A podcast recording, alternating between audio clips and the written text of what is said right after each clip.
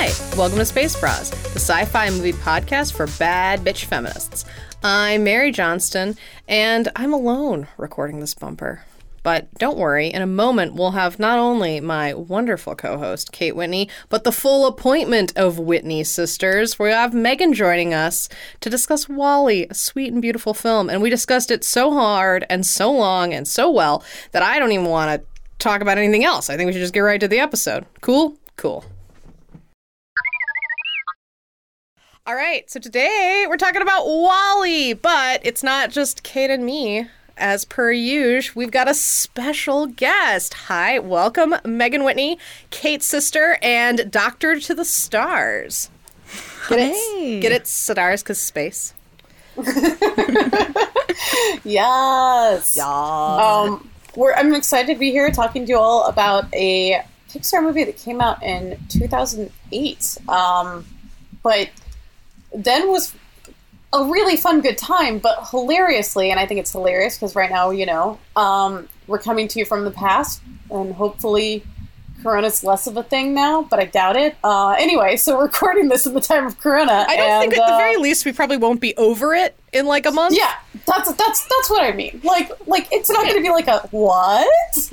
Anyway, um, Oh, that so old thing. It's very passe. It Corona. feels it feels funny to be living this current life and thinking back to some people who are like, yeah, I mean it's like it's like a cute movie, but it's pretty heavy handed with its recycling agenda. And now I'm like, hey, hey guys. hey guys, the planet feels like it's dying. And we're I- experiencing a pandemic. I hate Did it still feel heavy? You know, is that still thing? I hate when I uh, well, I feel like it's changed definitely now that I have Sure. different lenses. I, I just think it's hilarious. People are like, um, it's really heavy-handed telling us to recycle. I'm like, yeah, you should recycle. Come on. So, Megan, do you did you see WALL-E in theaters? Were you excited when it came out? What's your history with this movie? So I honestly don't remember seeing it, which is surprising to me. I do like the time it came out, I was dating this guy that I know we saw a ton of like Pixar movies mm-hmm. like in theaters, like but we saw like Up, Coraline, Corpse Bride, like a bunch of those. So I mm-hmm. have a feeling I must have seen it with him. But even when I was rewatching it for this pod, I was like I don't remember any of it, but I just was so excited because I had such a warm, fuzzy oh, feeling whenever I thought about it. It's a beautiful and, like, movie. my gut Yeah. reaction is always like, "Oh, you should watch it." When people say they haven't, and then they're like, "Oh, what's it about?" And I'm like, "It's about like a robot and then another one." It's like go to space. Like I couldn't ever remember. I was like, "It's just adorable, though. Like you'll love it." It's a really cute movie. I feel like I don't know how this is possible because this would have been the same time that I was working as like a recycler um, for my like my ca- campus recycler. So, and I'm like still very much into you know ecology stuff, but I was like part of the ecology club. You know what I mean? Like it was that point in college. So I- Yeah, yeah, yeah. I can't believe that I didn't see this in theaters, but I'm pretty sure I didn't. I maybe it was just kind of like. I mean, this has got to be a summer movie. We were probably working summer camp. That's probably why. Yeah. Um, yeah. But I distinctly remember when um, I was I just started dating my partner my partner um, and he was like, "You've never seen WALL-E? Are you kidding me?" And so we rented it and I watched it and I was just like, Ugh, like crying in my living room because it was so beautiful and wonderful. I remember watching um, the Oscars that year because it was like had like a record number of nominations. I usually don't watch the Oscars, but This Oscars are rubbish, but anyway. yeah, they're total rubbish. Although that particular, I realized that like uh, Andrew and I have like a million inside jokes from that Oscars because I insisted we watch the whole thing so that we could see WALL-E win awards. Um, and I mean, I watched them, but because they are ridiculous, and yeah, I No. I bet it's the fodder. yeah, now we have now I have friends with people who have like an Oscar party that is actually pretty fun. So I do watch them every year, but like not really. Like I watch, I eat Sure. dip in a room where they're happening. You know. Um, I was particularly excited. So, uh, Kate, this was your pick, and I was pumped about it because I love this Yes. movie. But I also was pumped because I remember that, like, maybe a couple weeks, maybe a month after it came out, there was like this big flap about the movie. Um, and you kind of talking about this, Kate. Like, it's a heavy environmentalist liberal agenda Yes, movie. yeah. But but get this, guys, you're not gonna even gonna believe it. It fails the Bechdel test. So you know. how can it be how can it be good while also still being bad in that way well and also fo- followers of the last 10 years of politics will note also that the liberal agenda in general seems to be failing environmentalists and also the Bechdel test simultaneously so i think it's actually perfectly in line with what we're Perfectly in line with everything else. what we're Yeah, seeing. Um, but I thought it'd be fun, like, to talk about, particularly for this podcast, because there's like lots of interesting stuff about gender coding, and it's like a, just a Yeah. big, like, liberal noose for us all to stick our necks in and be like, well, it's good, but also, ugh, like, you know, it's good. It's good stuff to talk about on a podcast like this. Good fun times at the film. Yep. Yeah. Um, in a post-apocalyptic wasteland of Earth, 700 years since humans evacuated in hopes of coming back when the robots cleaned it. One law, one lone cleaning robot named WALL-E is still running, but instead of trashing and compacting everything about humanity, he searches through the rubble and becomes like an archivalist of all the things about humanity that he loves and ends up growing beyond his programming. And one day, uh, a white shiny orb named Eve drops in, and when they discover a plant has survived in our post apocalyptic space, they are sent on an adventure that takes them across the solar system and back. So let's dive right in. Yeah, I'm really excited to be here and talking to you all about this. Uh, to start, I kind of want to talk about the fact that WALL-E's kind of a silent film, uh, at least in the first half of it, uh, which is incredibly interesting. The film opens actually on a sequence in which we are hearing uh, the lyrics from Hello Dolly's Put On Your Sunday Clothes playing over a montage of the solar system of space and the lyrics seem to line up. We're talking about like out there, there's a world outside of Yonkers, and it shines and glitters, and we're gonna go there, and we're not gonna come home until we kiss a girl, and we end up finding out that this is like a non-diegetic introduction to WALL-E's like hopes and dreams is my uh, assertion because we then see him like playing this music and he plays it as like his way to communicate his way to use words to people um, because he doesn't know how to speak english. He's been slowly like accumulating experiences and studying this movie uh, in order to understand about dancing and holding hands. And well he's the sweetest fucking thing in the world. He really is. Well, and he, and who would he talk to? He's completely alone on a planet full of garbage, and he's making Right. garbage. He's making like crushed garbage skyscrapers that are like. I assume this is happening in New York.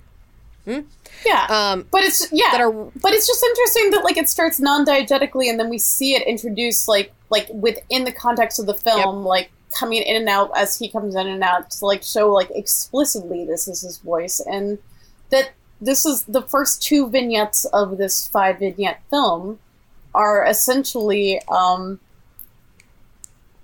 WALL-E. Uh, a robot contextualizes themselves through music theater, musical theater, instead of uh, using dialogue. Yeah, and that's fun as hell. it is very fun. Um, I do. I read that all the creators also thought about it this way. They were um, every day for uh, l- around lunchtime. They would all gather and eat lunch together for eighteen months, and then they would watch. Charlie Chaplin and Buster Keaton movies and like shorts and like just kind of like take them down one by one.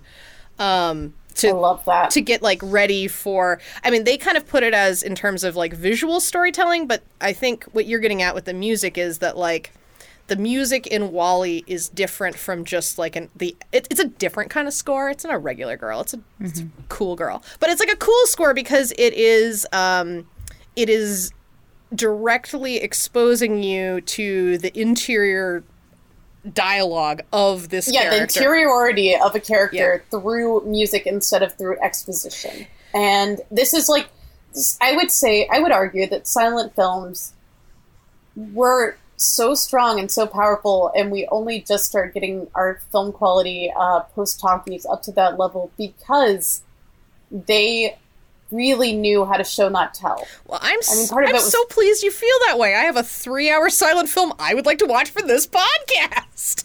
Hell yeah, I love that, Good. Mary. No, I love silent films. I didn't know you didn't know that about me. I, really, really No, do. I mean, I know that you like Metropolis, but like, I mean, Adair, it's amazing. No, no, like uh, the General is one of my favorites. City Lights, I think is even though Charlie Chaplin's problematic. I don't care. I love, I love Death it. of the anyway. Author, um, they're Mhm, yeah. we can do Death of the Author when the author's dead. What did you all think about the use of music in this in this film? Did you think it was effective? Do you think it um, it helped it? Do you think that there were places in which it was particularly really good, or did it not work for you at the level that it worked for me? I mean, I loved it. I think, you know, what you said that last line before kind of the non diegetic sound drops out from the intro, like, we won't come home until we've kissed a girl, is like, that's telling you what this whole movie is going to be about. Like, he doesn't come home until that happens. Yeah. Um, and and I also I just loved how like that same tune over and over again became like his introduction to people and also like towards the end I guess in like act 4 as we think of it like at the siege Yeah. like a rallying cry and a way to identify his allies um so I loved that part but you know the other sounds we heard too like um the score when Eve is flying is Yes. just maybe it's because it's we're living in the times of COVID where everyone is aggressively earthbound. Um, yeah. but there was something so light and freeing and like I don't know. No, the the, the music ex- definitely I feel like expresses his interiority, and you're totally touching on that. Like he WALL-E, and we'll get into like the characters in, in just a second. Uh, is is a robot that is bound to the ground, you know, on on tracks, and he meets this totally permanently floating uh, robot that he's just captivated by, and we feel how he feels through the music, right? Absolutely. I also think that we we understand and I think that this and we'll talk about this more when we get to the characters, but I think that we as an audience connect so strongly to WALL-E because of the music. Like the music paints Yeah. the picture of who he is and it shows us that it's like a big um it's a big pleasing juxtaposition. So you have this like dirty little robot, right? Who looks like a pair of binoculars Yeah. on a box. And yeah. and he's in a he's in like the most depressing thing I can think of, which is like a world just like full of trash and the waterways are like soupy when he's like rowing that boat and you see like the Yeah. sludgy water. Like nothing about his surroundings is beautiful should make you feel good beautiful or are beautiful. Yeah, nothing about it. Like it's it's the most dismal situation. And instead you have this plucky little robot who listens to musicals all day in his head. like like plays like carries him around with him and like finds little moments of grace in this otherwise horrifying world and has like a little pet roach and like is like making it work. And that's very difficult, I think, especially from an American perspective. Like that super Yeah. appeals to us. We love that. Like he he's sort of he's he could be you could replace him with like a cowboy with any of our our classic ideas of sort of like these characters that like go out and like forge new trails and are by themselves and like make it work. But but what's really cool about him is unlike sort of our traditional explorers or um, lone wolves he is a hopeless romantic. And the music tells us that. Like Yeah. um, of course, the Hello Dolly number is the most famous. It's used the most. It's beautiful. Hello Dolly is like one of my favorite musicals too, so I like absolutely love it. yeah, yeah, yeah. Well, and it's a, and it's the one with like lyrics that feel like consistently Right. represent It's like how it's him, how the like, robots tell each other that they love each Yeah. other. Like it's it's very Yeah. but like uh Louis Armstrong. Like when I like Yeah, and yeah, I tried to pay attention to the other songs too because I was I knew you were going to ask about this. Um, but I like how it does a lot of the heavy lifting of like Yes, painting him as really this like does. sentimental fool, and it's it's smart too because you know that his idea of romance, especially in this world, is absurd.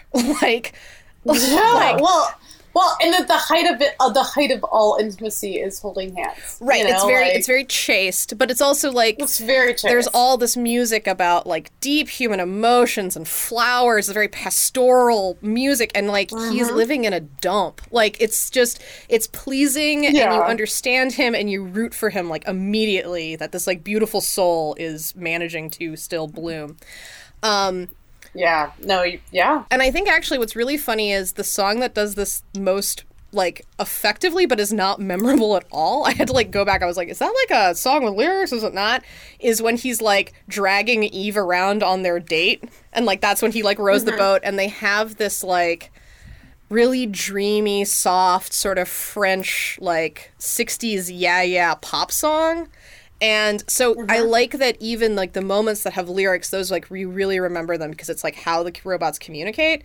But even the Yeah. orchestral music that's really just supposed to be background in like most movies, Yeah. like the score just kind of like sets tones and things like that.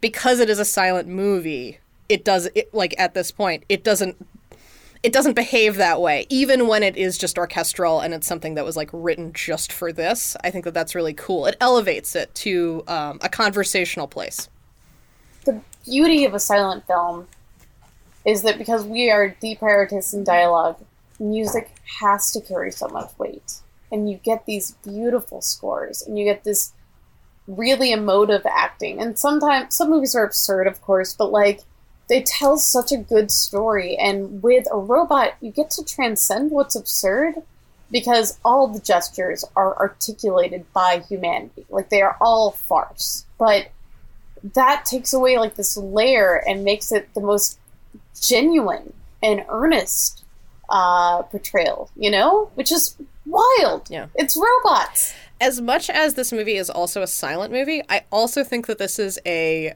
musical but with no singing from the central characters Yeah, no, absolutely. It's a it's a perfect blend of the two. and like a lot of it i think has to do with the fact that the robots can't express how they feel and and what they are experiencing the same way you they could if they had a human body like uh, this might be controversial especially since WALL-E is using that um that uh, fire extinguisher very liberally but i interpret not directly but i interpret that space dance scene as like the way Rodgers and Hammerstein would have like their two leads and like a synchronized beautiful dance as a stand-in for sex. Like these robots are never I- no, are never going to be able to have sex with each other, right? They don't have genitals, we as far as we know. right, right, but but But that's wh- but what it is. dancing is. like Yeah. this it's this high form of synchronized collaboration in a way that you buy and that score in that moment is like my favorite. Megan i i know you had something you want to say. It's funny she called me earlier and you told me that um you you hated that that eve was a bad dancer and i was imagining that scene where they're like out of the spaceship like using um and WALL-E is using the fire extinguisher to propel them around and you were like, no, I mean like when she's like hopping up and down inside the like trailer and like knocks everything I down. hate I'm that like, scene. yeah, Mashing up his house is what I meant. I hate that too. I hate that she does that because I'm like, WALL-E's house, which I also really dig. I know that you and I had like a separate conversation about how much we like his house, but I love his house too. I Kate's wasn't like- a part of that Kate's like, "Me conversation. He was. You were on the text thread, Kate. I guess you were just working. I I know. Um, I, I likened it to um like my dream dorm room in college. Yes. Like, it would have been like a dark hole with all sorts of like kitschy treasures and only Guys. starlights and Christmas lights. It would be that That's would kind of what I feel like. Every room I'm trying to build on Animal Crossing is a little bit that. Just- It's like a little bit of a weird archive to humanity. yeah, like, fair, fair. I think that you could write an entire research paper about that. Home decor in times of COVID. Also, it's digital. Also, it's Animal Crossing. Um, yeah, no, I hated that scene too. I think most partially because I was like worried about his house, but also because I was just like, uh, why? Like to me, it felt very rom commy, where like the woman is really clumsy. Isn't it funny to watch this beautiful creature like kind of be a big old dope and not know how to use her body? I kind of didn't dig that, but Yeah, but I no, accepted sure. it. I was like, all right, it's fine, it's fine. She's otherwise like a ki- badass killing machine. It's, it's cool. It's cool. She can be bad at she can be bad at hopping around. I hadn't seen this movie in several years. Uh, I had seen it, you know, since it came out, and I think I watched it like four years ago or something. But like, still, four years is a lot. I was rewatching it, and I remembered Mary and I had talked about the fact that it failed the Bechdel test, but in some ways, Eve is a real badass superhero of a character. Like, she comes in, she's sleek as shit, she's super effective, she's trying to save humanity. Yes, she's like trigger happy. Yes, she needs to be softened by a totally non toxic male character. Um, yes, we are talking about robots with gender because they seem to be explicitly coded with gender, but like, Eve's pretty fucking cool, right? Eve is cool. I think that the issue that I have a couple issues with Eve. My like the the per, first issue I have with Eve is that WALL-E is so engaging and such a star that t- I basically had to force myself to pay attention to Eve for the purposes of this podcast. Yeah, yeah. Which I I could see I mean, that. it's just because like she doesn't. She is very much the like smarter but less charming straight man to WALL-E's antics, and Well, like uh, if you think of it like the Terminator, Terminator is not like good at being a human. He's really effective at what he's doing. Yeah. Like that's Eve. Eve is like built off of I feel like sci-fi cinema. You know? Is that Eve though? Like, I mean, she's here for like we don't know how long, right? Like, conceivably, it could be much longer than it looks. But Yeah, it, it be looks like she's here for two days and is already like, I'm fucking over this. I'm blowing shit up, and it's like WALL-E's been here for seven hundred years, lady. Like, just chill. take it down a notch, okay? you can't just blow up his house. I think I think Yeah. that she is very and it's really funny, right? So Pixar is an Apple company. Like if you if you really would like to ruin the movie Toy Story for yourself, um, read about why it was made by um, Steve Jobs.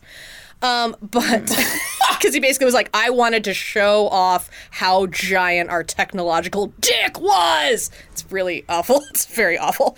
Um, yeah, but it doesn't change the fact that it's a beautiful movie in and of its own right, and you know, art finds a way. Um, yeah. but uh, yeah, I for my I kind of felt like she fell sort of into the like. She reminded me a lot of Trinity in The Matrix, and then WALL-E is sort of Neo-ish in that he is like he is like naive to the world. Neo if Neo is like a, a bumbling like romantic comedy lead. Right, You know, but like, like Neo is not. But the lady what lead. Neo was. yeah, I think so. I mean, like Neo Neo's was not the bumbling romantic comedy lead as a woman. Like I feel like WALL-E fulfills that part of the relationship. He's almost He's coming very in femme. from like what we traditionally consider to be like he's very femme. yeah the feminine role, like the like bumbling, you know, a like oh I'm so awkward but cute. As a you know, counterpoint, role. The relationship of less talented man with more talented woman, yet she is his sidekick, is I would say even more pervasive than men Oh, yeah, not you're 100% liking musical theater. You know what I mean? Like Harry Potter and Hermione, Yeah. Neo and Trinity. But the best comparison I, and I'm really pleased with myself for thinking of this, uh, is it reminds me a lot of the Lego movie, Emmet and Wyldstyle's like dynamic where she's like really capable and like teaches him all kinds of stuff and Emmet's just kind of like I like making dumb stuff. And yet Yeah. he is the hero of the movie. Um, and actually, thankfully, the second Lego movie actually makes fun of that, which I'm, proof of. But like, I kind of got some of that stuff, so I'm like, eh, that's bummer. I'm bummed about that for Eve.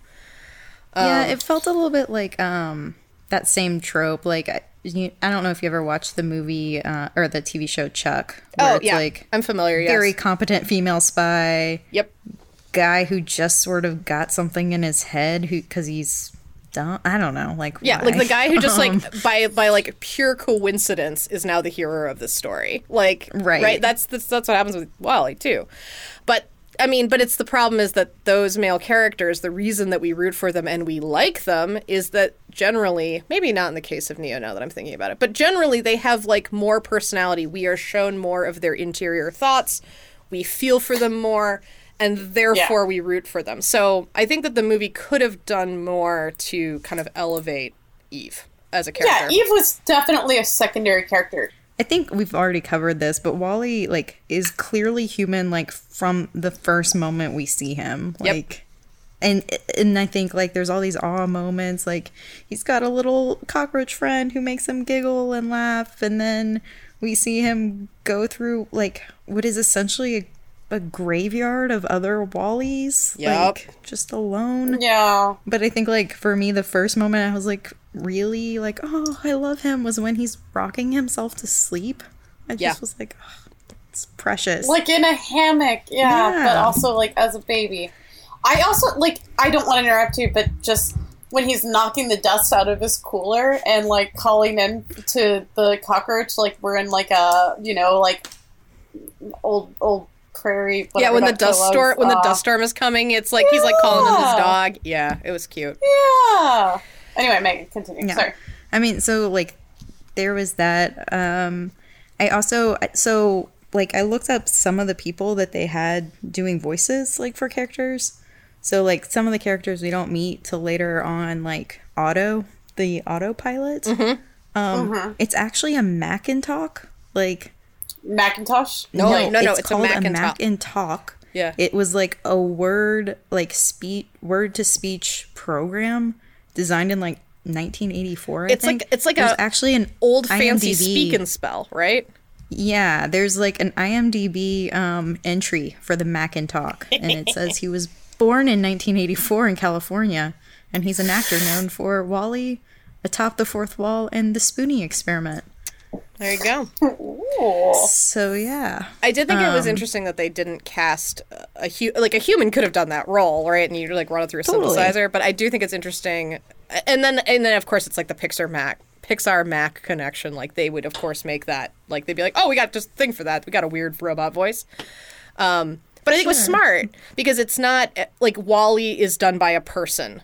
Eve is done by a person. You have that like that little bit of human touch there, and then you have the evil, the most evil robot is completely like divorced from any humanity. yeah, like Yeah. even the ship computer that's uh, Sigourney Weaver. So like they're all human voices except this one ultra evil robot. The most evil robot.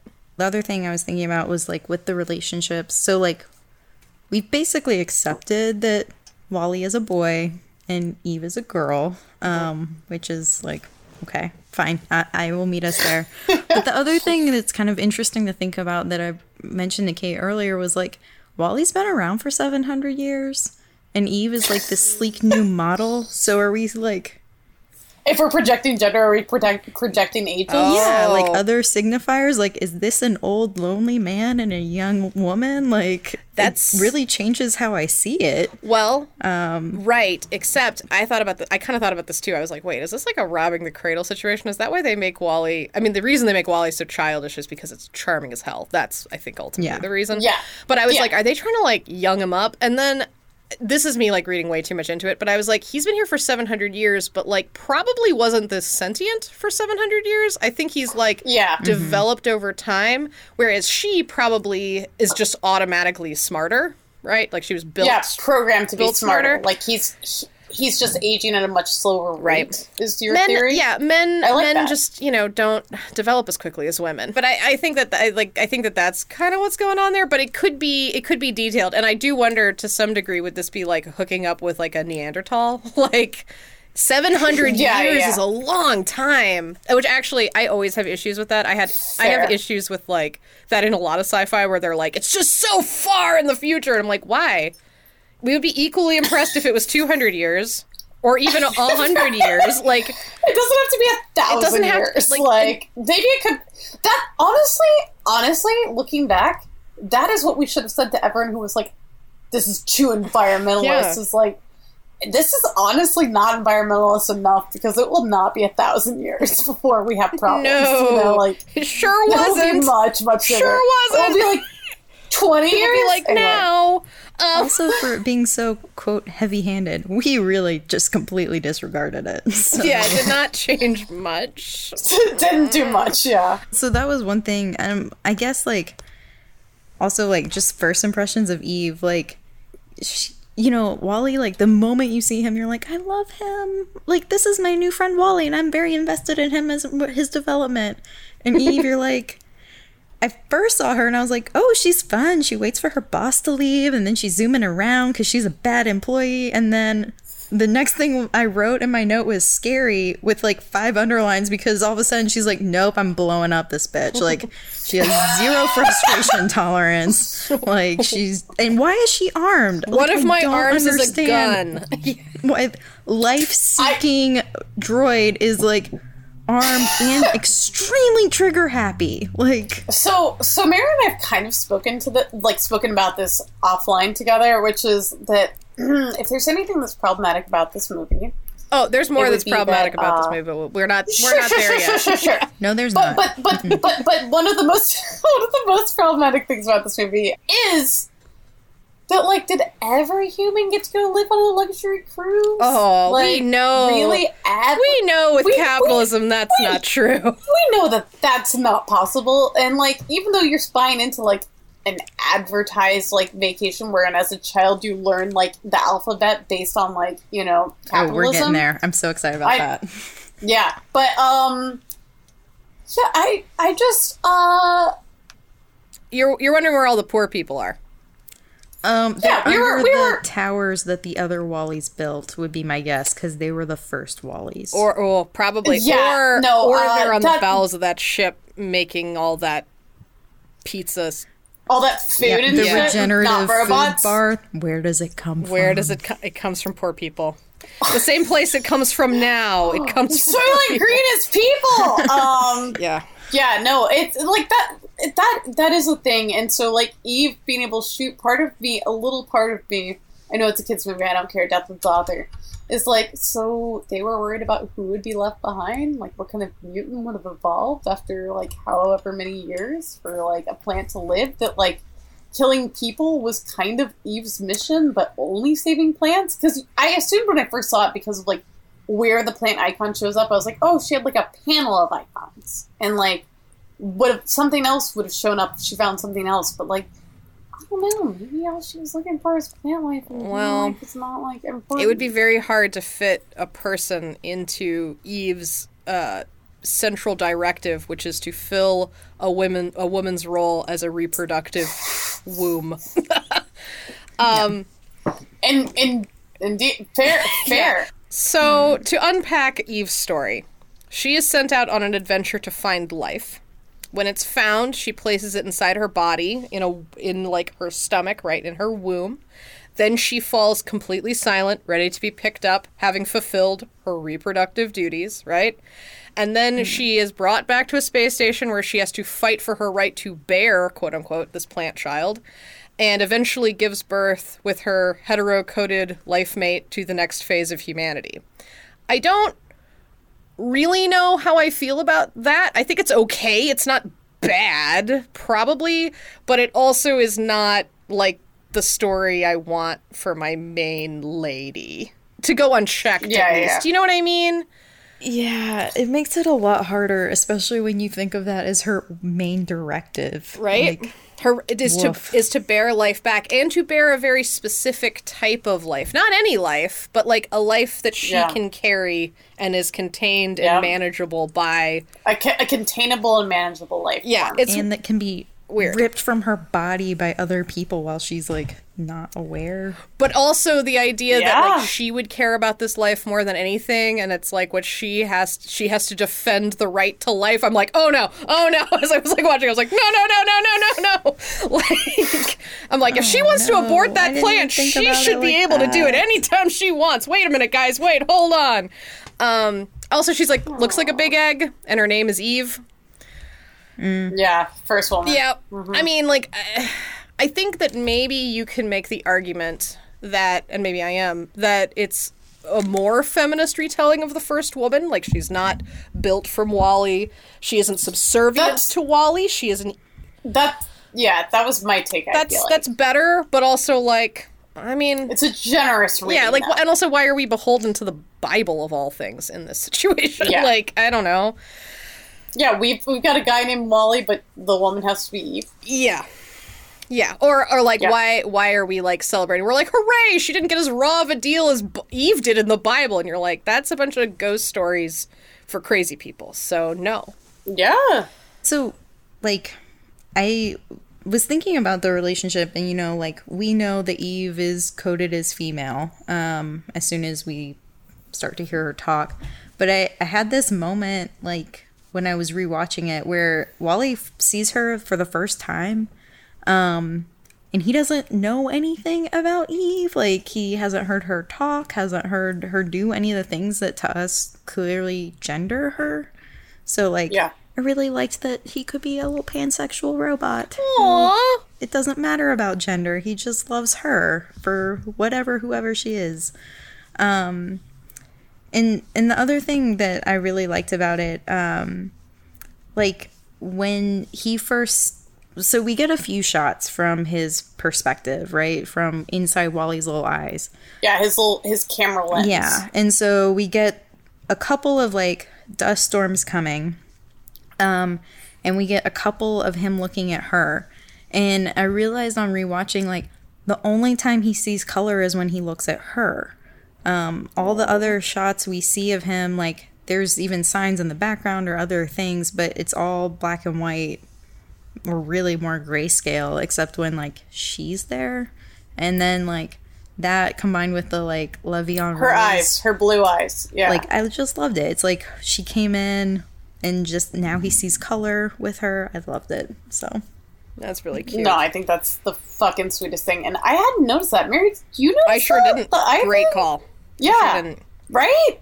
Megan texted me about that. I was like, I'm really glad you're. Megan, thank you for coming and paying attention to the movie. so grateful that you're here to explain it. explain explain what happened. um, no, but seriously, that's a good call. um, yeah, I had no, for I can, sure. like, when you mention it, I can picture it in my mind, and it makes sense. No, exactly. I immediately was like, Yeah. oh yeah, oh yeah. Yeah, yeah, yeah. But um, but yeah, it was it was it's such a beautiful, subtle storytelling device that like I didn't notice it consciously. I'm sure on some level I noticed it because I was able to remember it, you know. So like it just it did enough to like reinforce what was special about this. It's it's kind of brilliant. This movie's a little bit brilliant, is what I'm saying. Like it might not be like 100 percent not problematic, but it's pretty smart. almost no you movie know? is. Also, also, I mean, like it's you know, I think that the you can tell, and it makes sense. They they they bet the house on their ability to tell a visual story.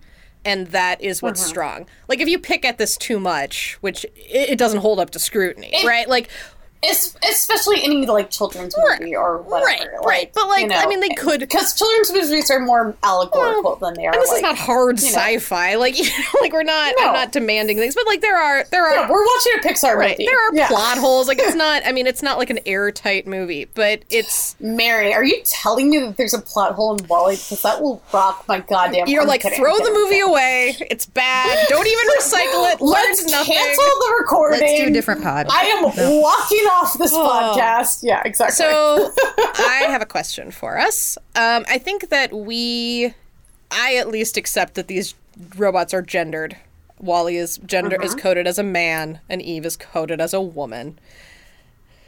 Does anyone feel the need to argue otherwise, or should we like support that in some way? I think it's clear that they are gendered because uh, not only is Eve's name female, but like WALL-E is coded so strongly. I do appreciate your observation, Megan, because like also like maybe he doesn't have any conceptualization of gender, so it doesn't matter. Like, but Disney didn't want to create something that was possibly queer, and it's funny because I think if they made this movie now, it would look a little different. Um, I don't know. like I don't I don't think Disney would like make a movie that was overtly queer, but I don't think they would try to gender everyone quite as much. I Maybe don't I'm think- wrong. I just don't think. I- this isn't actually a litmus test for Disney, but like Yeah. I think if anyone made this movie today, I think it would be hard not to have yeah.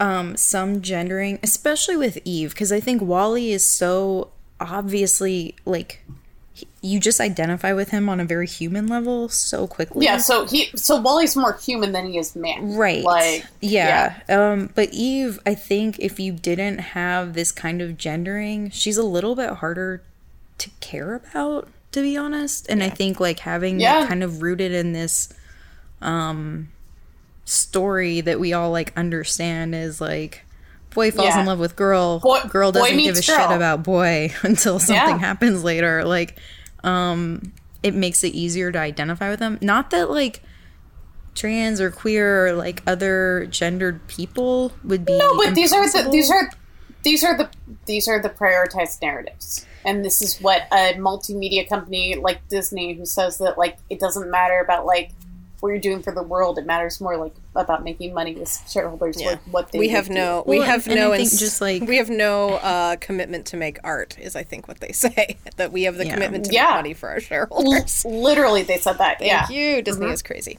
anyway yeah Yeah. i think also the fact that eve very directly has this like reproduction element i think does a lot of that but i think in this case i i understand like i can like you know, kind of defend why I think Eve is a woman. Like, she has a woman's voice. She her name is Eve. She Sure, has yeah, this yeah. reproductive directive. Um, she is like has like kind of soft shapes. She's like you know kind of womanly. Like I can understand that. Yeah, curves, not hard lines. I have a harder time explaining why I know that WALL-E is a man, apart from the fact that his name is WALL-E.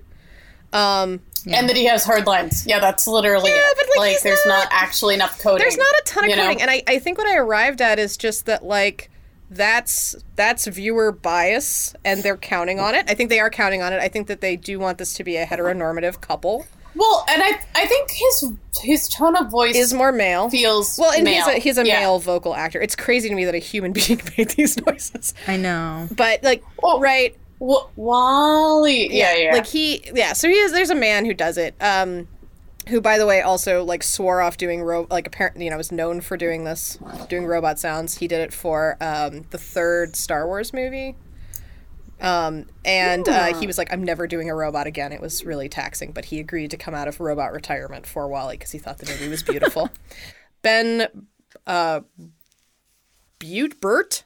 It's B U R T T. Yeah. Yeah. He also does M-O, the little cleaning robot's voice. Um, M-O is my favorite. and I can't wait to talk about M-O because I think M-O I might be the one, and I know he has a male tone of voice. I don't care. I think M-O might be the one gender neutral. I think a lot of the robots him and like are pretty. him and like the like the umbrella. You know, like yeah. I- unfortunately, I think a lot of the non-binary ones are just kind of like non-human. You know what I mean? Like they're just like Yeah. so obviously mechanical that yeah, once you're human, well, honestly, to be human is to figure out what your gender is is fine as an idea, but the idea of it being innate because they chose something that's heteronormative is the only troubling part I think the Yeah. main reason I think that WALL-E is a man, unfortunately, is because of the romantic overtures he makes towards Eve. Yeah, they are traditionally mm, gendered male yeah, roles. and when you like strip him down to what he does, you're like, oh, he's a real creep creep. Like he stalks her initially. He insists that they have a connection that she denies vehemently, but it does not dissuade him. He drags her unconscious body around on dates. He shows up at her workplace to help and almost gets them both killed. I did think about all of this. he never he never backs off when she explicitly asks him to again and again and again. That's all very male. The reason the reason it doesn't bother us is because he's charming and we know him and we know he's not sexually threatening. That's why. Like we've watched him dance to Hello Dolly. He's he's harmless. I mean that does not hold water in real life. Like my pull my feminist card out of my hand. It is charming. I am not bothered by it when I watch this movie. I'm only bothered by it when I like write it down and think about it critically. I'm like, no, this is cute. Like I get it. Yeah. it's fine. No, I I agree. It's like, oh wait, he does what? Like when you're watching it, I going back to him being gendered though. For me, part of why I thought of him as a boy, which now that I'm thinking about, it, doesn't really make sense either. But his whole vibe reminds me of ET. Like There's a- his yeah. little shape and his little head and like ET. They kept calling him a he, so I guess he's a boy. Yeah. Like Yeah. I demand to see Um. ET's dick. Actually, I would rather.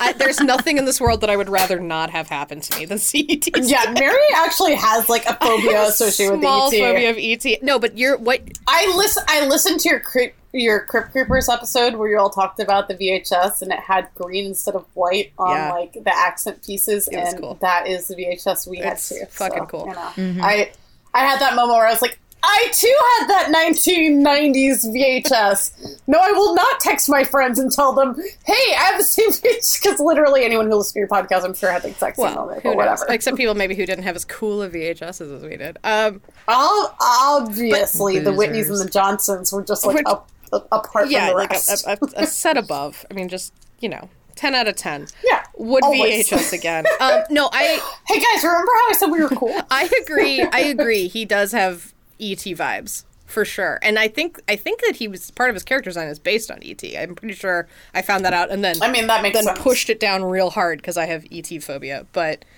uh, I was like, no, not WALL-E. He's adorable. ET is terrifying. Um, do we have any problems with the fact that the robots are gender coded? So the only thing I would say in terms of uh, the gender coding of robots is that, and I've kind of spoken to this a little bit already, so sorry for being a little bit repetitive.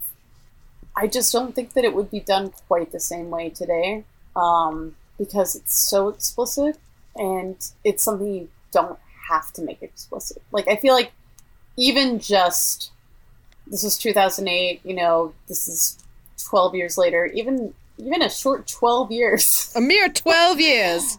a, a mere 12 years and i feel like we're in a different enough space that like it wouldn't be expected to gender them and in fact at least there might be more robot characters we knew a little bit better and at least one of them wouldn't have a gender explicitly i feel like I I mean I Um, agree. Yeah, I wonder if they would have given us like a side. Like I think that that's how Disney does I think we've gotten wokeness. more of M-O.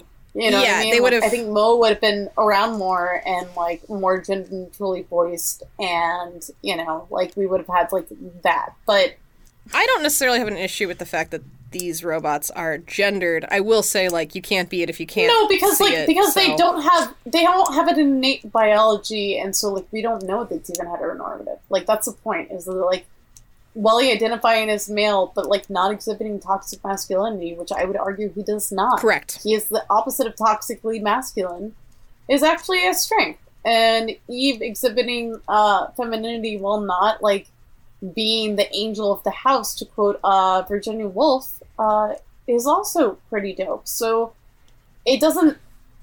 Their gendering is not problematic when you actually. It, this is the opposite. When you dig into this part, their gender is less problematic than if you just glance at it.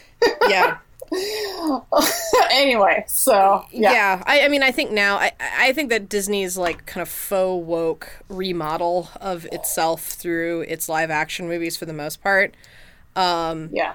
tend to like uh, the moments. I mean, like all the only moments we ever have somebody who is not heteronormative are like I would put hard in the category of queer baiting, right? Like, oh, LeFou Yeah. in the live action Yeah, you're gonna you're gonna dances get like with a a romantic line. he dances. he with the dances with a man for like if you blink it you'll miss it like it's like a like maybe they're on screen for, Same like, with their Star Wars. yeah shit. exactly Yeah. so I, I i do not think that they would ever get away from being like that one's a boy and that one's a girl but they probably would give us Yeah. like a side character that's like i'm not a boy or a girl Yeah. what are you gonna do about it squares and then we would never see them again Uh, yeah, no, for sure. yeah Megan, That's do you have any would thoughts on this? it. You would never see them. yeah they're like disney's like and we're putting them back in the box so that we don't upset too Yeah. many of our viewers right no you go away yeah, yeah. It's it's it's a moment. It's a it's a wink at uh at, at queer kids in the audience. Yeah. So I mentioned at the top in my like kind of background with this movie, I remember that they it failed the Bechdel test. I believe everyone listening to this probably knows what the Bechdel test is, but in case you don't, it's not a big deal. I will tell you right Fair. now. The Bechdel test first appeared in Alison Bechdel's comic strip Dykes to Watch Out For, which came out which and this strip I think particularly was like mm, 1985ish. Yeah, and it's it's honestly timeless Yeah. uh, in a million Yes. ways. So if you are queer or queer adjacent or just like reading cool media, Yep. check it out.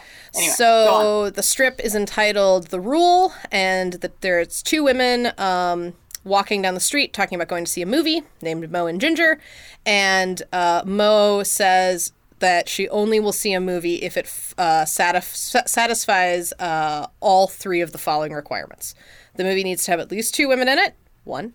Two, and need they those two women need to at least talk to each other once, and when they talk, they have to have at least one conversation that is not about a man. That is the Bechdel test. So, and then in this kind of this, so this existed in the 80s, very cool, very great. And then it kind of came back um, like early to mid oddies. Uh, the idea of the Bechdel Yeah. test was was brought forth, and now you can judge movies and say like if it failed the Bechdel test, it didn't fail the Bechdel test. If it doesn't meet these three criteria, it doesn't. WALL-E does not meet the Bechdel test. It has they count Eve as a woman, so it technically has two women in it. Those Yeah. two women never talk to each other, and therefore they can't have a conversation that is not about a man. so it fails. Yeah. Um, Yeah. and I feel like this was mostly brought up as to be like, ooh, you think it's so liberal, but it the WALL-E, your darling, this darling environmentalist movie fails the Bechdel test. What are you gonna do about it, libs? Um, yeah. and um to me i'm kind of like and, and like right and like this is like a hilarious thing to talk about because our entire podcast is about like picking apart for the most part pop culture movies Sure, and sure, being sure. like But we also try to have fun with like pop culture Yeah. because we exist. Yeah, in it. exactly. And we like, Exactly. Like we talk about our tension between academic reviews and also being humans in this world. But what Right. absolutely. But what bothers me about this is a lot of people re- who and I remember even kind of feeling this way. I was like, "Well, that's not fair. That's not fair because WALL-E is almost a silent movie and they're robots and they don't have gender and the movie is about a plant. So, no, like it can't who cares? It's not the Bechdel test doesn't matter in this instance. Yeah. And I now look back on that with some shame because I'm like, "No. It's okay." First of all, it's okay. It's okay to take issue Yeah, with this. it's yeah. number one. First of all, and this will be very funny to listeners who listen to me rattle on for four episodes about how I can't like Kylo Ren because he's a Nazi. Um, a story need not be woke to be loved by a woke person. right? Roxane Gay speaks to this much better than any other human being I've ever seen. But but like let's be real. If you think about like romantic comedies you like, a lot of them re- Yeah. rely on conventions of deceit and misdirection and unequal power dynamics that would like be abhorrent like in real life. Like if you were talking to your friend and she was like, "Yeah, I'm talking to this guy online, but also there's this guy who's kind of rude to me, but I like kind of love him and he might be driving me out of business, but I think it's okay because he's Tom Hanks and I'm Meg Ryan and we're clearly meant to be together in the American subconscious. You'd be like, Meg, get it together. No, stop. Stop Yeah. obsessing over phantom men and assholes. like, stop it. But and you've got mail, we're charmed by it. And that's okay. I think that's okay. Uh, I mean, I think it's okay, but it, I mean, it kind of makes me laugh because it reminds me of that whole premise of the Mindy Project, where it's like, I grew up watching all these romantic comedies and thinking that it's real life, and like, Yeah.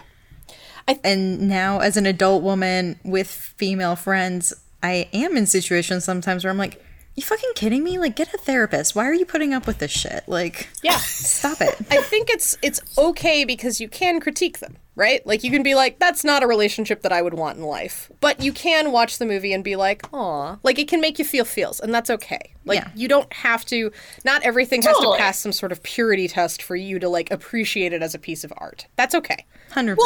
no.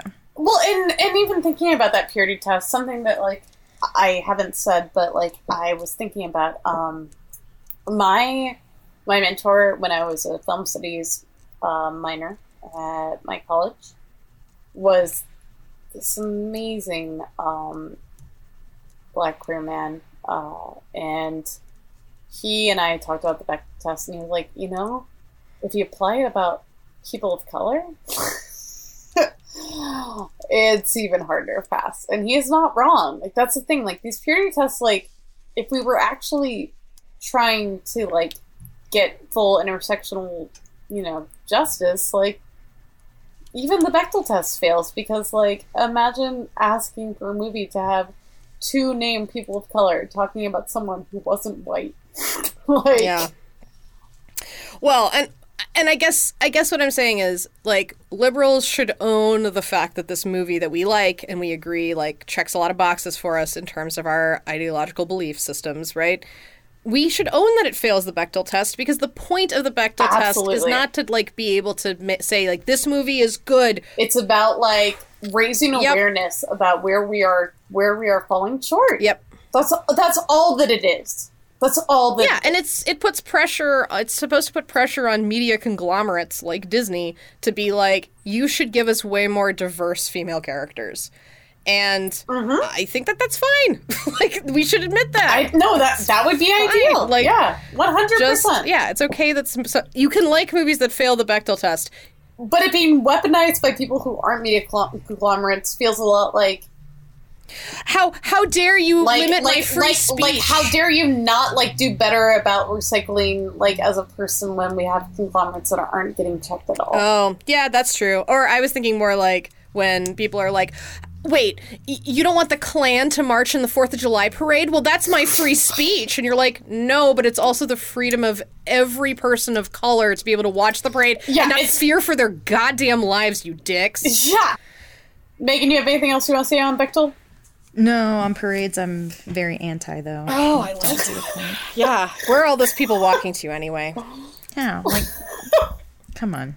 So I think I think that this theme ultimately is showing the difference between like moving from like a consumerism to like a caretaker relationship with the earth like we the first the first piece of it and the evil is that we just like take take take and then we like leave we just leave the planet behind when it doesn't when it's like we've garbaged it up too much like we trash it and then we take off. Um and i always think it's funny when disney does things like this because like because usually they're like the evil corporations and i'm like hello disney. Like you are one of the biggest media corporations in the world. Totally. like like you mm, are you the villain of your own movie um Because you might be. I mean, you you you are. Right. But I do think it's always funny. I feel like Disney walks this very delicate tightrope where they have no problem being like, the bad guy here is Walmart, because ew, ew, Walmart, and consumerism, bad. Capitalism, however, we're gonna real soft play the role it plays in all of this. like they don't, they don't always like drive the nail. And I can only really think of one Disney movie where they are like, capitalism is bad and bankers are bad, and that is the OG Mary Poppins, where they villainize Yeah. the bank. Ooh, yeah, no, you're right. you're right. Like uh, tuppence a bag. But otherwise, it's sort of like I mean, this big corporation. It's bad to be owned by them, but like people can ultimately choose to come back, and it's okay. And I think that they kind of get away with that a little bit by having the, um, sort of like a, a fairy tale where you have like this is an eco fairy tale where like the white man in power single-handedly makes a choice to like return and take responsibility and then he's universally loved for it even though you know that he must have doomed a lot of those people on that ship to death returning to like the earth right It's it's also like homeboy can't read and he thinks there's going to be a pizza plant. So everyone's going to be real disappointed. i know Like, everyone's so fast. Yeah, everyone's like- gonna get dysentery like It's it's honestly fascinating that they leave in the details of like how wrong this guy is about how like the world will work. Yeah. Because like looking at it today versus how I don't think I thought too much about it like at the time, it's like so will they survive? No, no, Like, they won't. Honestly, like They watching they the truly last wouldn't. scene, the note I wrote was all those suckers are getting tetanus because it's all these people who have never walked before are walking barefoot through this like garbage wasteland. I was like, they're all gonna die like within a matter of d- weeks, most. So Um, everyone's getting tetanus. Yeah, I had an issue. I had an issue too, a little bit. I think that um, this is a very humanistic story. Like it's like it's very pro-human, even though like we have lots of evidence to the contrary. Yeah, we're clearly the villains of this right, piece. and like you've got like the, the the robot is actually the bad guy who's keeping him from Earth. Like the humans, they're ready to do the right thing at any moment. Um, I think that there must. I think that, that this is like one of the the narrative flaws. When he's like, we should go back to Earth, I'm like, no, you shouldn't. Like, as far as you're concerned, living in space is totally fine, and you already ruined Earth. So why are you give? Why are you? Why do you think you can do better the second time? You have none of the skills or the ability to do that. I feel like there needed to be like a twist where like the axiom is still dumping trash back on Earth and you're just like perpetuating this cycle even though they don't see it anymore and they have to return to stop that. Like that, I felt like that needed to. Yeah, there has to be like a motivator where they need it because it's not a like it's it's. I think it is effective and cute. The idea that Oh, like, it's darling. I, I cried. Wait, it was beautiful. That, that, that Yeah. like that like uh, doing nothing is all that we've ever done. We need to do something because like that is a call to action. But like when you look at it in a literal space and not in a, like a call to action today, you're right. Like it's it you know maybe you're not gonna actually help anything other than like. What are what are you what are you helping? Yeah. Like we won't have to live. Will we not live in a capitalist society? Like no, they don't want to talk about what are that. the stakes? Yeah, what what what are the stakes beyond like these two cute robots that need to go back to Earth because WALL-E gets injured? You know, like Right. otherwise, why do we want to go back to Earth? Well, and it's emotional too. Like I think no, well, uh, we we care about Earth. right, right, right. It's it's emotional. Like I, you know, I, to to read it this way is like to be uncharitable to the point of unfairness. of of of course, But you're like, right. yeah, like to some some degree, I think it's funny, and I think this would be different now because I think that we're a little bit more cynical about humanity's um, role in all of this. I mean, like. Yeah. Like we're right now in in with Ms. Rona calling, we're like nature's doing really well right now actually without us cuz we just had to stop. Like yeah, when we just stop, everything seems to be yeah, like the smog clears. wild. Dolphins are back in Venice. Yeah, like we didn't actually break the planet. those yet. turtles in the urban ecology center are stop. having the time of their lives like yeah like it's like like nature we're actually the problem so to watch this story where it's like no we have to go back and fix it i'm like i don't know humans maybe you should stay up there like Well, yeah, the I think the problem is watching it today. Like we are seeing like a false narrative because you're right. Like when we just don't touch, everything else is fine. Yeah. I guess I guess that what this movie is about is if we continued to not touch and didn't know that, well, hopefully we learned something. I don't know. You all are in the future. Yeah. Hopefully we're learning something. Um, I don't know But, if like- like, when they go back though it would be the same capitalist consumerist thing, right? Because there is there's not really any capitalism. There's just like by and Well, they- large, which at they- this point is 700 years in, like I don't think they're making money really. Like, it's almost more a religion at this point Yeah. though so like if they could make money if things could be for sale like i don't know how like these people would be earning money but like you're right. It almost is it almost looks like communism on that shit and maybe this is a utopia. no but like that's where that's where you're missing the poor people. I think they're just not showing it because they don't really want this to be a capital they don't want this to uh, critique capitalism.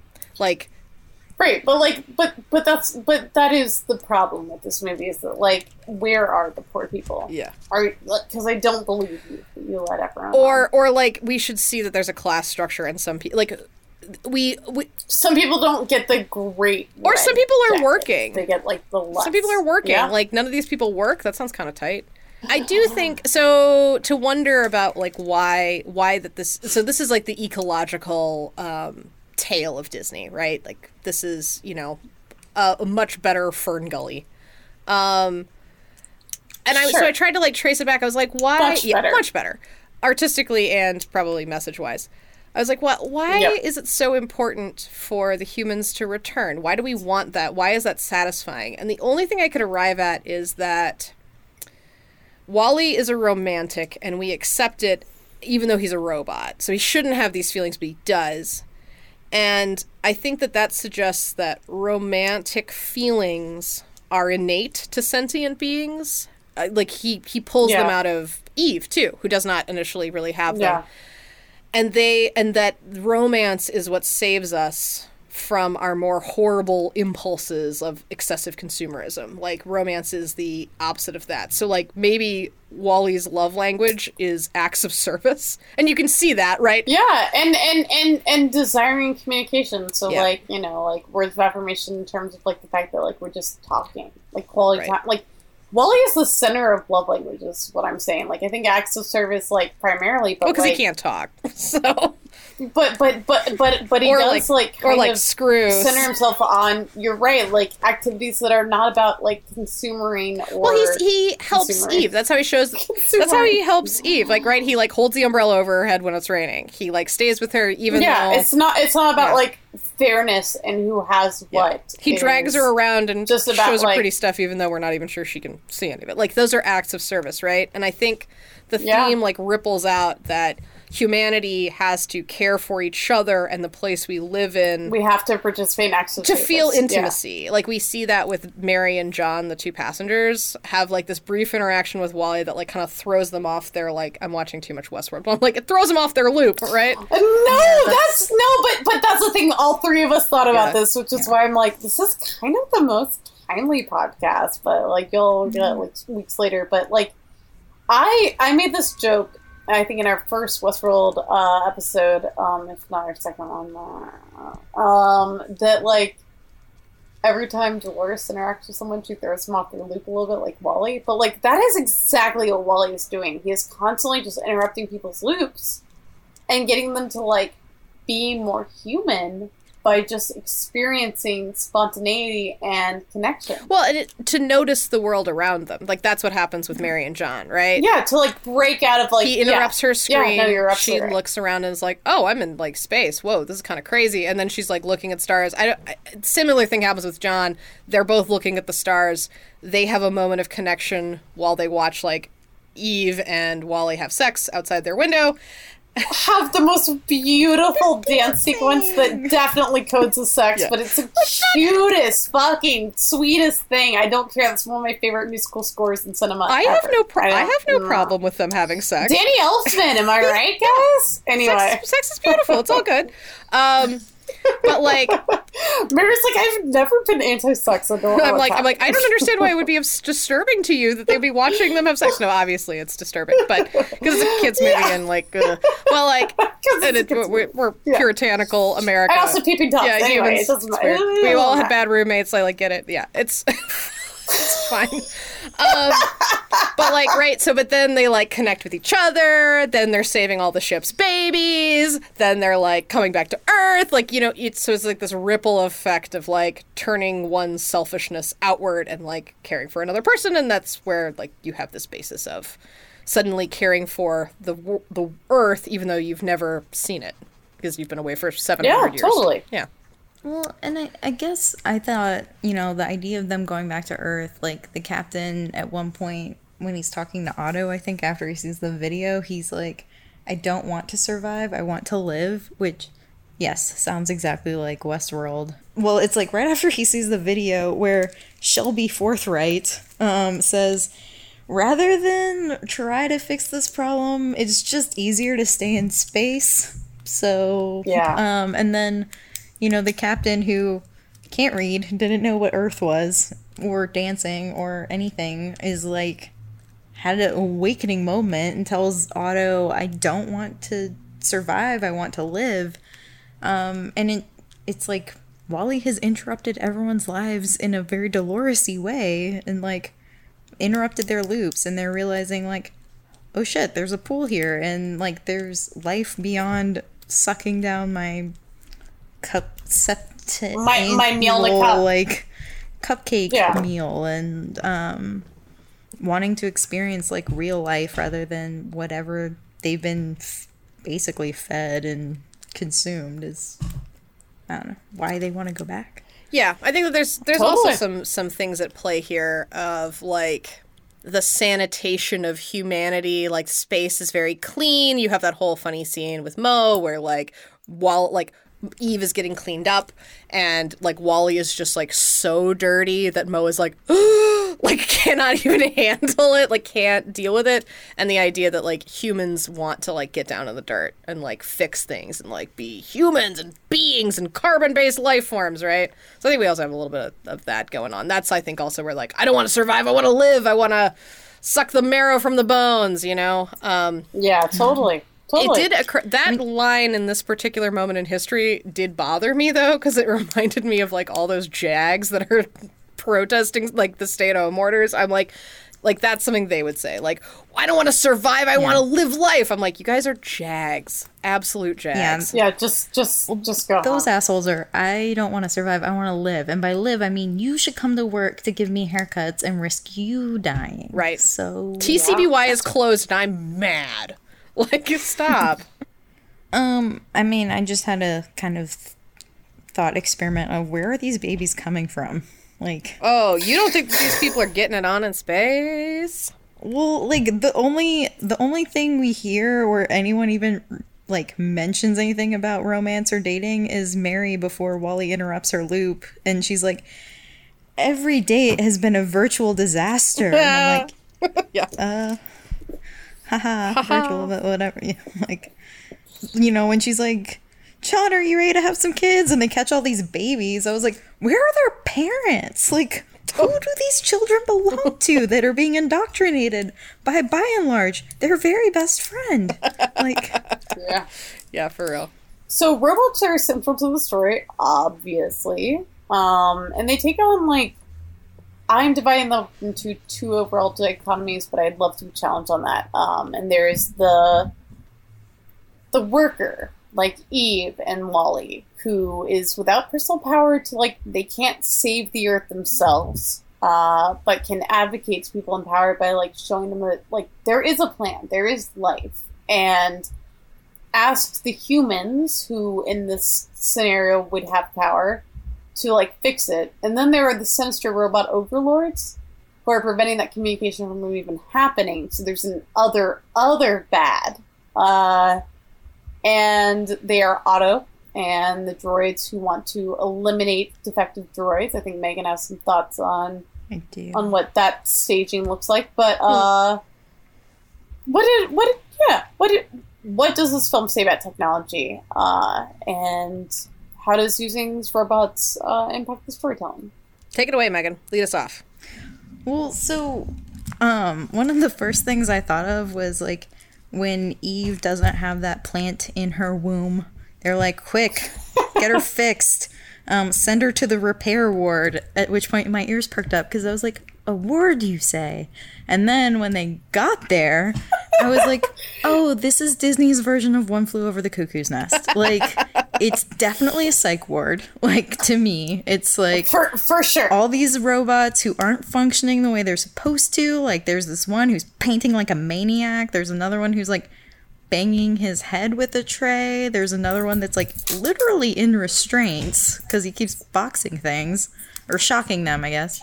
Um, and then there's like a mass breakout. So it was like very interesting to me to think about these like in this Disney universe, like we have thought of very humanized robots that are like people.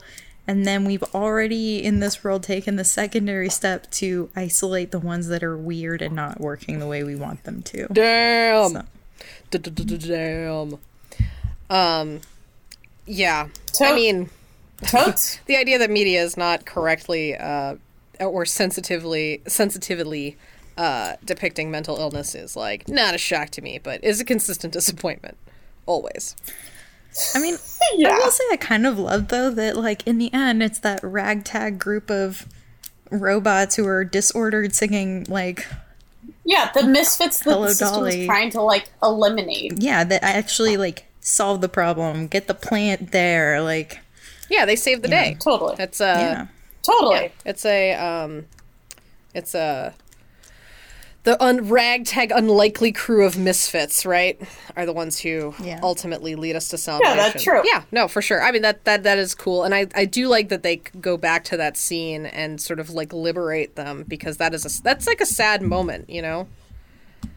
It's it's kind of super dark if you like let yourself be in it. The only reason why it doesn't feel that dark in the movie is that like WALL-E almost instantly starts to like upturn the system. Well, what what WALL-E is, I think why WALL-E is such a hero. In addition to like immediately we identify with him, immediately relate to his perspective because we're shown his perspective and we hear this musical theater. But I think also like without trying, he makes everyone more human. You know?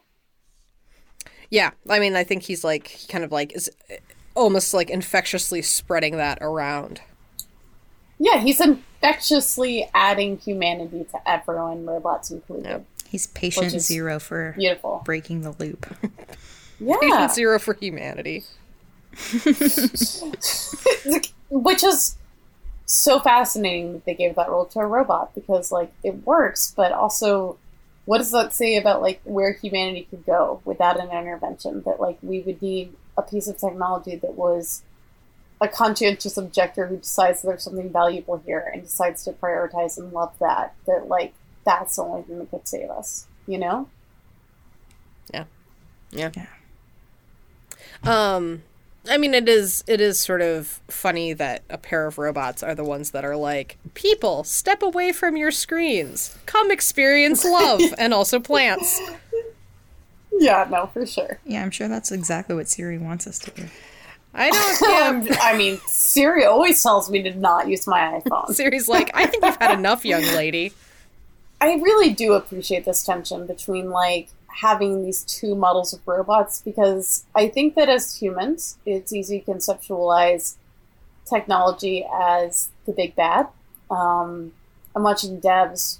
We're watching Westworld on this podcast. Plug, listen to our episodes. Uh, and the idea that like we've we've added so much technology to our life that we have less control than we think we do, and also like maybe there's never been control, maybe we've never had free will, it's all determinism, is all very fascinating. Um, so having these like robots that come in and sort of being like we're done with like WALL-E is on a planet alone. Every other robot has died. And he is still like, nope, gonna go through things, enjoy them, and occasionally like compact some like squares for people to take away one day maybe. You know? That's that's kind of beautiful. And so having like this one side that's tugging humanity towards humanity, and then another side where it's like, but we are still scared of the potential technology and how. Like I'm afraid. I'm sorry. I, I'm afraid I can't do that. You know, like, um, or Westworld's moment of like, I'm sorry, I've been reduced to my core functions. Do you want me to turn on the light? um, is pretty beautiful and perfect and timely because I think that we are at a moment where, and technology is enabling a lot of connection right now. Uh, we are only recording this podcast because of technology. I can only have game nights or FaceTime calls with my siblings because of tech. At the same time, um, Zoom is stealing your data. uh, everything's a little bit dark and horrifying. Um, what are we going to do? And I think that tension feels very real and justified and it's nice to have an easy answer with WALL-E and Eva, these personified, uh, anthropomorphized robots. But it's a weird space to live in.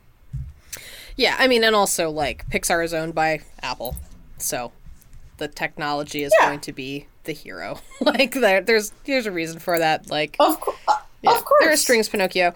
But but also right now the technology is a little bit my hero. Yeah. And I don't mean that in a way that I'm proud of, but like I don't know what I would do if I couldn't talk to you all. Right, or like, or, or I mean, or honestly, the the lucky people like myself who are able to work from home, like brought to you by technology. Oh my god.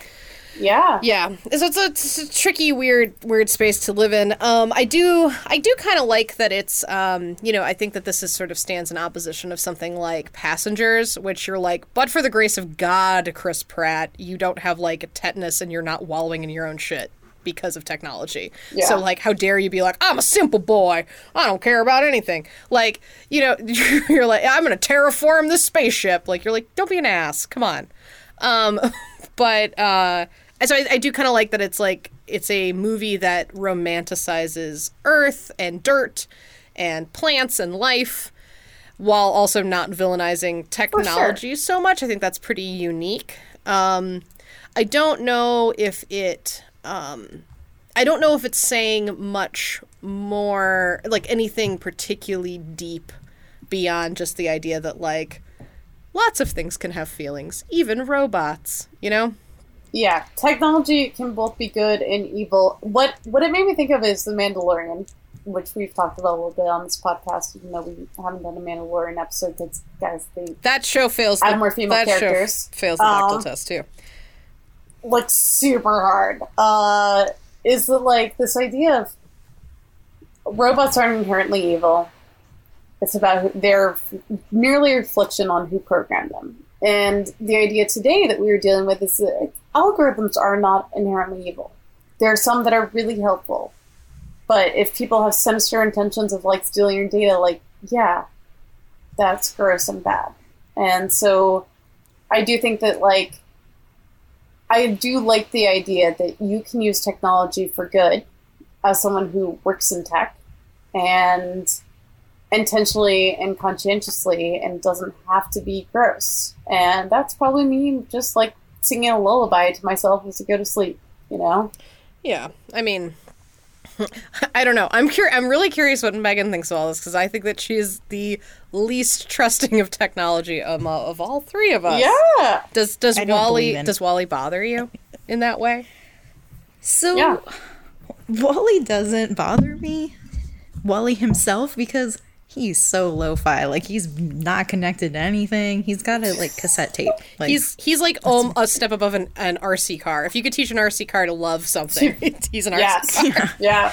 he is super If they had any analog. artificial intelligence, yeah. Um honestly like this whole time I'm I was watching it the second time today I was like wait so there's this evil robot who's in charge of everything and they're still even making the pretense of sending out droids like that alone blew my mind I was like Great but point. just pretend No, yeah. Like like that would just be a glitch that it fell through the cracks. Right. You know? Yeah. Um it doesn't yeah, I guess like the technology itself doesn't bother me because it's less about like tech is clearly spying and like there is manipulation, but it's like people have already gone pretty far in the consumerism aspect for it to So even you're more matter. a preventative approacher at this point? I'm a what?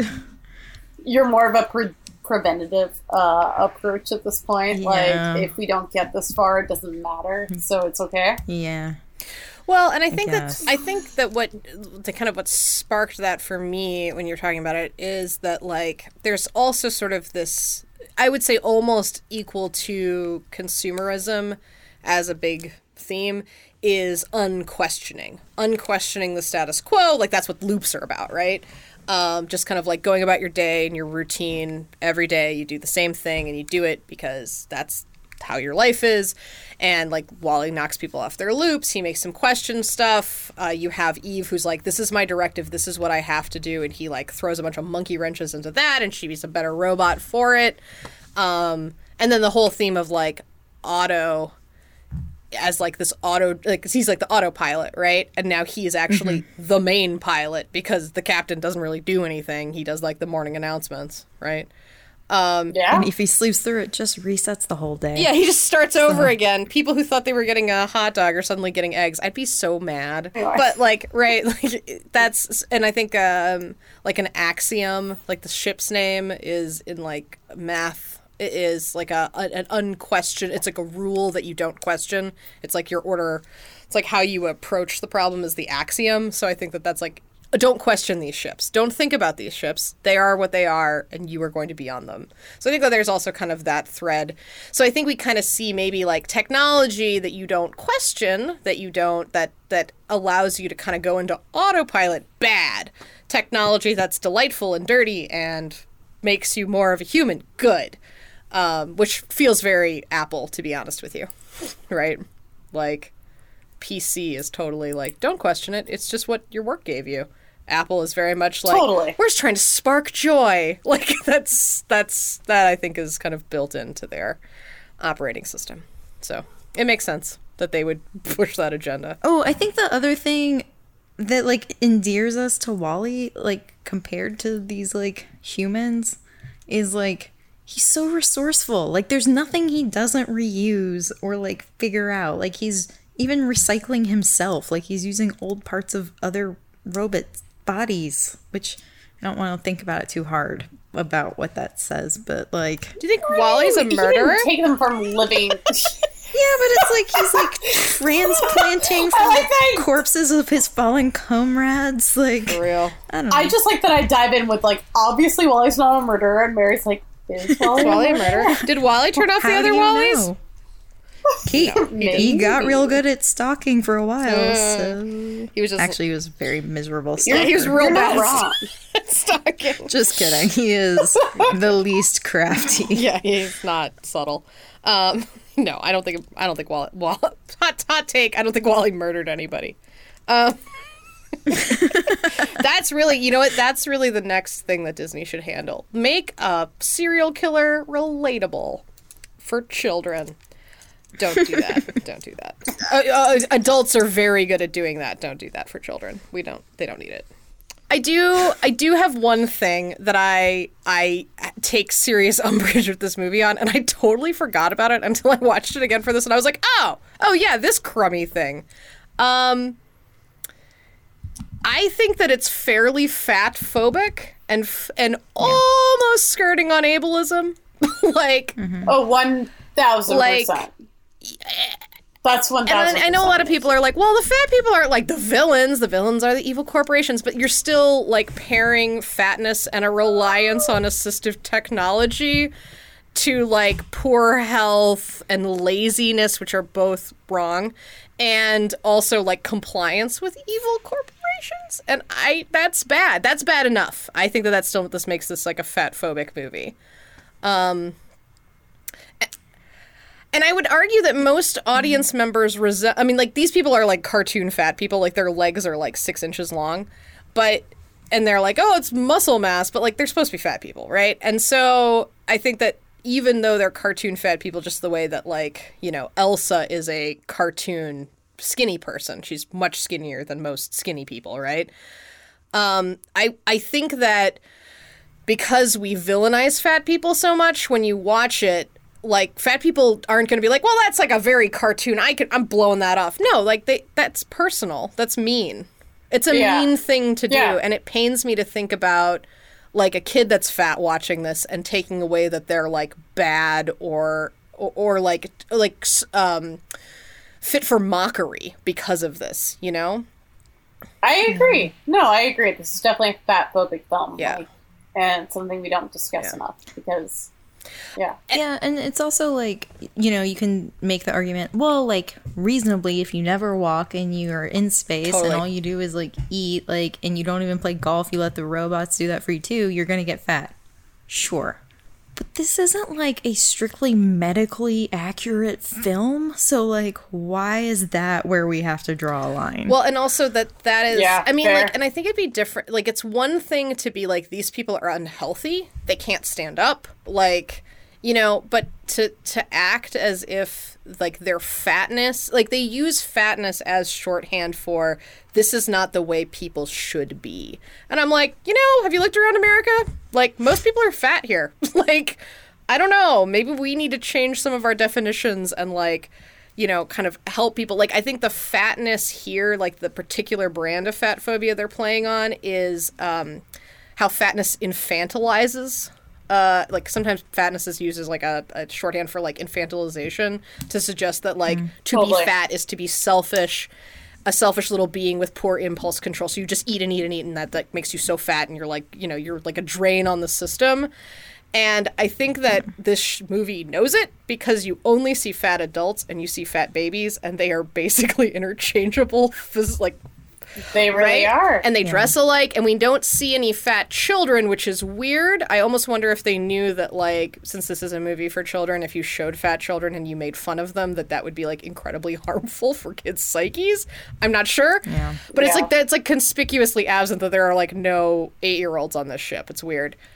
Yeah, it's it's like Jesus, uh, only around for thirty three and for being Yeah. a baby. Oops. I will say though, I think that like kind of this idea that to be f- think I'm to be fine. fat is to be like a giant infant is like especially f- like entertaining to think about now that we as a nation are like suffering chronic yeast shortages because we're all eating our feelings with baked goods and simple carbs and that the GOP who Totally. constantly harangued us for like fat people being a drain on healthcare are like no no no we don't care about drains on healthcare the economy that's actually what we care about. So like pile all those dead fat people up as far as the ceiling it's fine with us like It's right like it's all it's all just garbage. And i don't know if it would be different if it was made now. They probably couldn't get away with it to the same degree but like disney still hasn't had a fat princess which i think would be like the best layup you could do like right that that would be that would be like a real fucking change. They would But- be so celebrated for it. I think that like the argument that's made against it is well, but being fat is unhealthy, and now we're celebrating unhealthiness, and then you know then it's like this big echo chamber loop of like people being like, well, like not all fat people are unhealthy people, like, meh. But Yeah, like, yeah. so I'm not sure who needs to hear this out there. I know neither of you do because I know you agree with me. But like listeners, I don't know who needs to hear this, but like people that are fat are not fat because they are lazy. Fatness is not a byproduct of capitalism. And no amount of pizza or conversely PX90 will change the fact that y'all are sexy as hell. Like, just keep being sexy as hell. Totes. Do what you want with your body. I hope you love your body. It's very hard. we make it very hard for Yeah. people to love themselves. And I hate that this movie has this in it. like it's Yeah, I agree with it. I mean, I think like I get like the visual of wanting to show like ultimate consumers and like physically how that would be, but it is a bummer. And I, like watching it, it made me feel very uncomfortable. Well, it's short sighted. Yeah, yeah, it made me feel exactly. uncomfortable, and it also made me feel like. I mean, they they show Mary and John and the captain who doesn't even have a name, but like, you really like all of those characters pretty quickly, or at least I did. Mm-hmm. Like, yeah. I just I just loved Mary. Like, No, they're set, they're they're set up to be loved. yeah, sure. and and so it felt. I was like, is this them trying to make it seem okay? To be like, no, but they're still good people, or like, I, wait, are fat? Are, wait, can fat people be okay? Hold on. yeah, like, is was this like, hey, they're fat, but like, it's all right, they're still good, They're still Like, people. I mean, probably. Yeah, what what is the happening, or judgment we're passing on these They're still yeah. competent and nice and like fun, or yeah. I don't, I Yeah. don't know. Um, it's just a bummer and it's you know you can't i just feel like it's just not it's not a risk that you should take especially in a movie for a kid like Yeah. you are pounding it either Absolutely. That's a time when like kids are at their most vulnerable. Are we really going to be like well like, and also they're And- learning so like now a kid Yeah. like watch so maybe not even if like if a skinny kid watches this right and then they like are making judgment calls on fat people like kids do that anyway and it's wild why is this movie which has like a perpetuating yeah this? like yeah. stop just well, stop and Yeah. like kind of thinking about when you know in the video from Shelby Forthright, he's like, "And your bone density is going to decrease." I was like, why couldn't they make everyone just sort of floppy then? like, Yeah. because that picture is basically like Exactly. have, that would have made more sense eight like inches what of is bones. actually happening. you have eight inches of bones, and that's it. So like everyone could just be a little floppier, like instead of Yep. fatter. Like yeah. yeah I don't know. I this will be a scar on this movie i think like going forward i imagine you know like showing it to my niece This is the part that won't age Yeah. well. like yeah. showing it to my niece and then having to be like well you know it's not mm. like this is the part of it be like we we didn't know we were dumb sorry Yeah. sorry don't internalize Yeah. this So we've arrived at the end of our podcast. Uh, does this movie work? Is it feminist? guess you guess recommend first go go for it megan Yeah, guess first, of course. Um, so I think it works. I definitely recommend it. I mean, we've been talking about this now, and I'm still not totally sure how like feminist. Feminist it is. Um, I think it just doesn't have enough grounds to lay a stake in. It doesn't create enough grounds, you know? Yeah. Um, I, I feel like there's an agenda there, but it's not necessarily a feminist agenda. Um, I think, It's it's there's an intersectional component, yeah, but not necessarily a feminist component. right.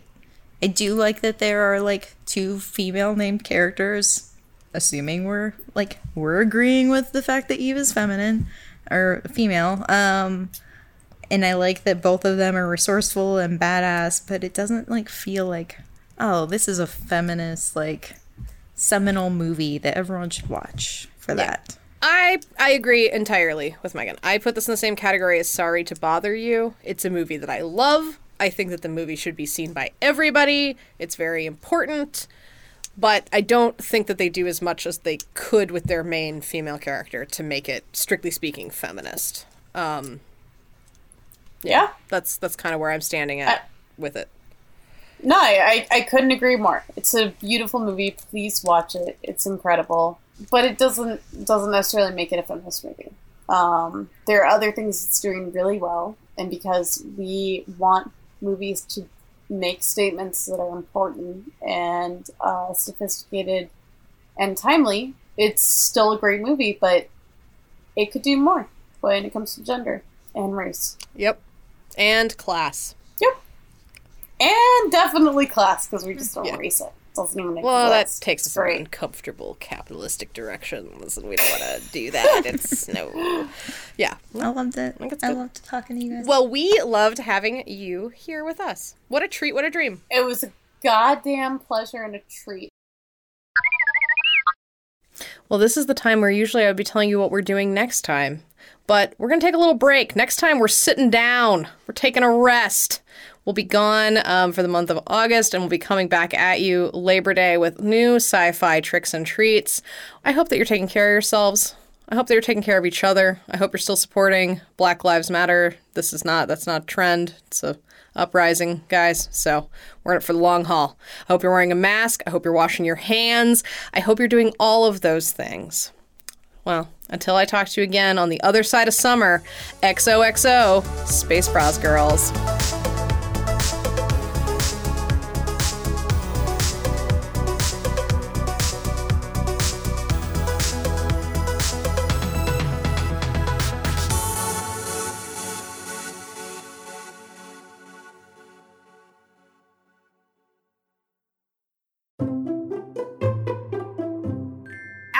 Outrageous.